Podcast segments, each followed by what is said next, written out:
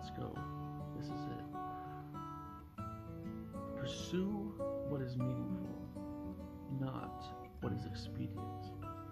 This is absolutely crucial because, especially today, so many of us want the immediate returns when in reality, this is a long game.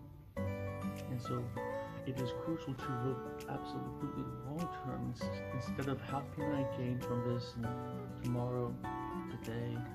It's way more about the long game because meaning is the ultimate balance between, on the one hand, the chaos of transformation and possibility, and on the other, the discipline of pristine order, whose purpose is to produce out of the chaos a new order that will be even more immaculate and capable of bringing forth a still more balanced and productive chaos and order.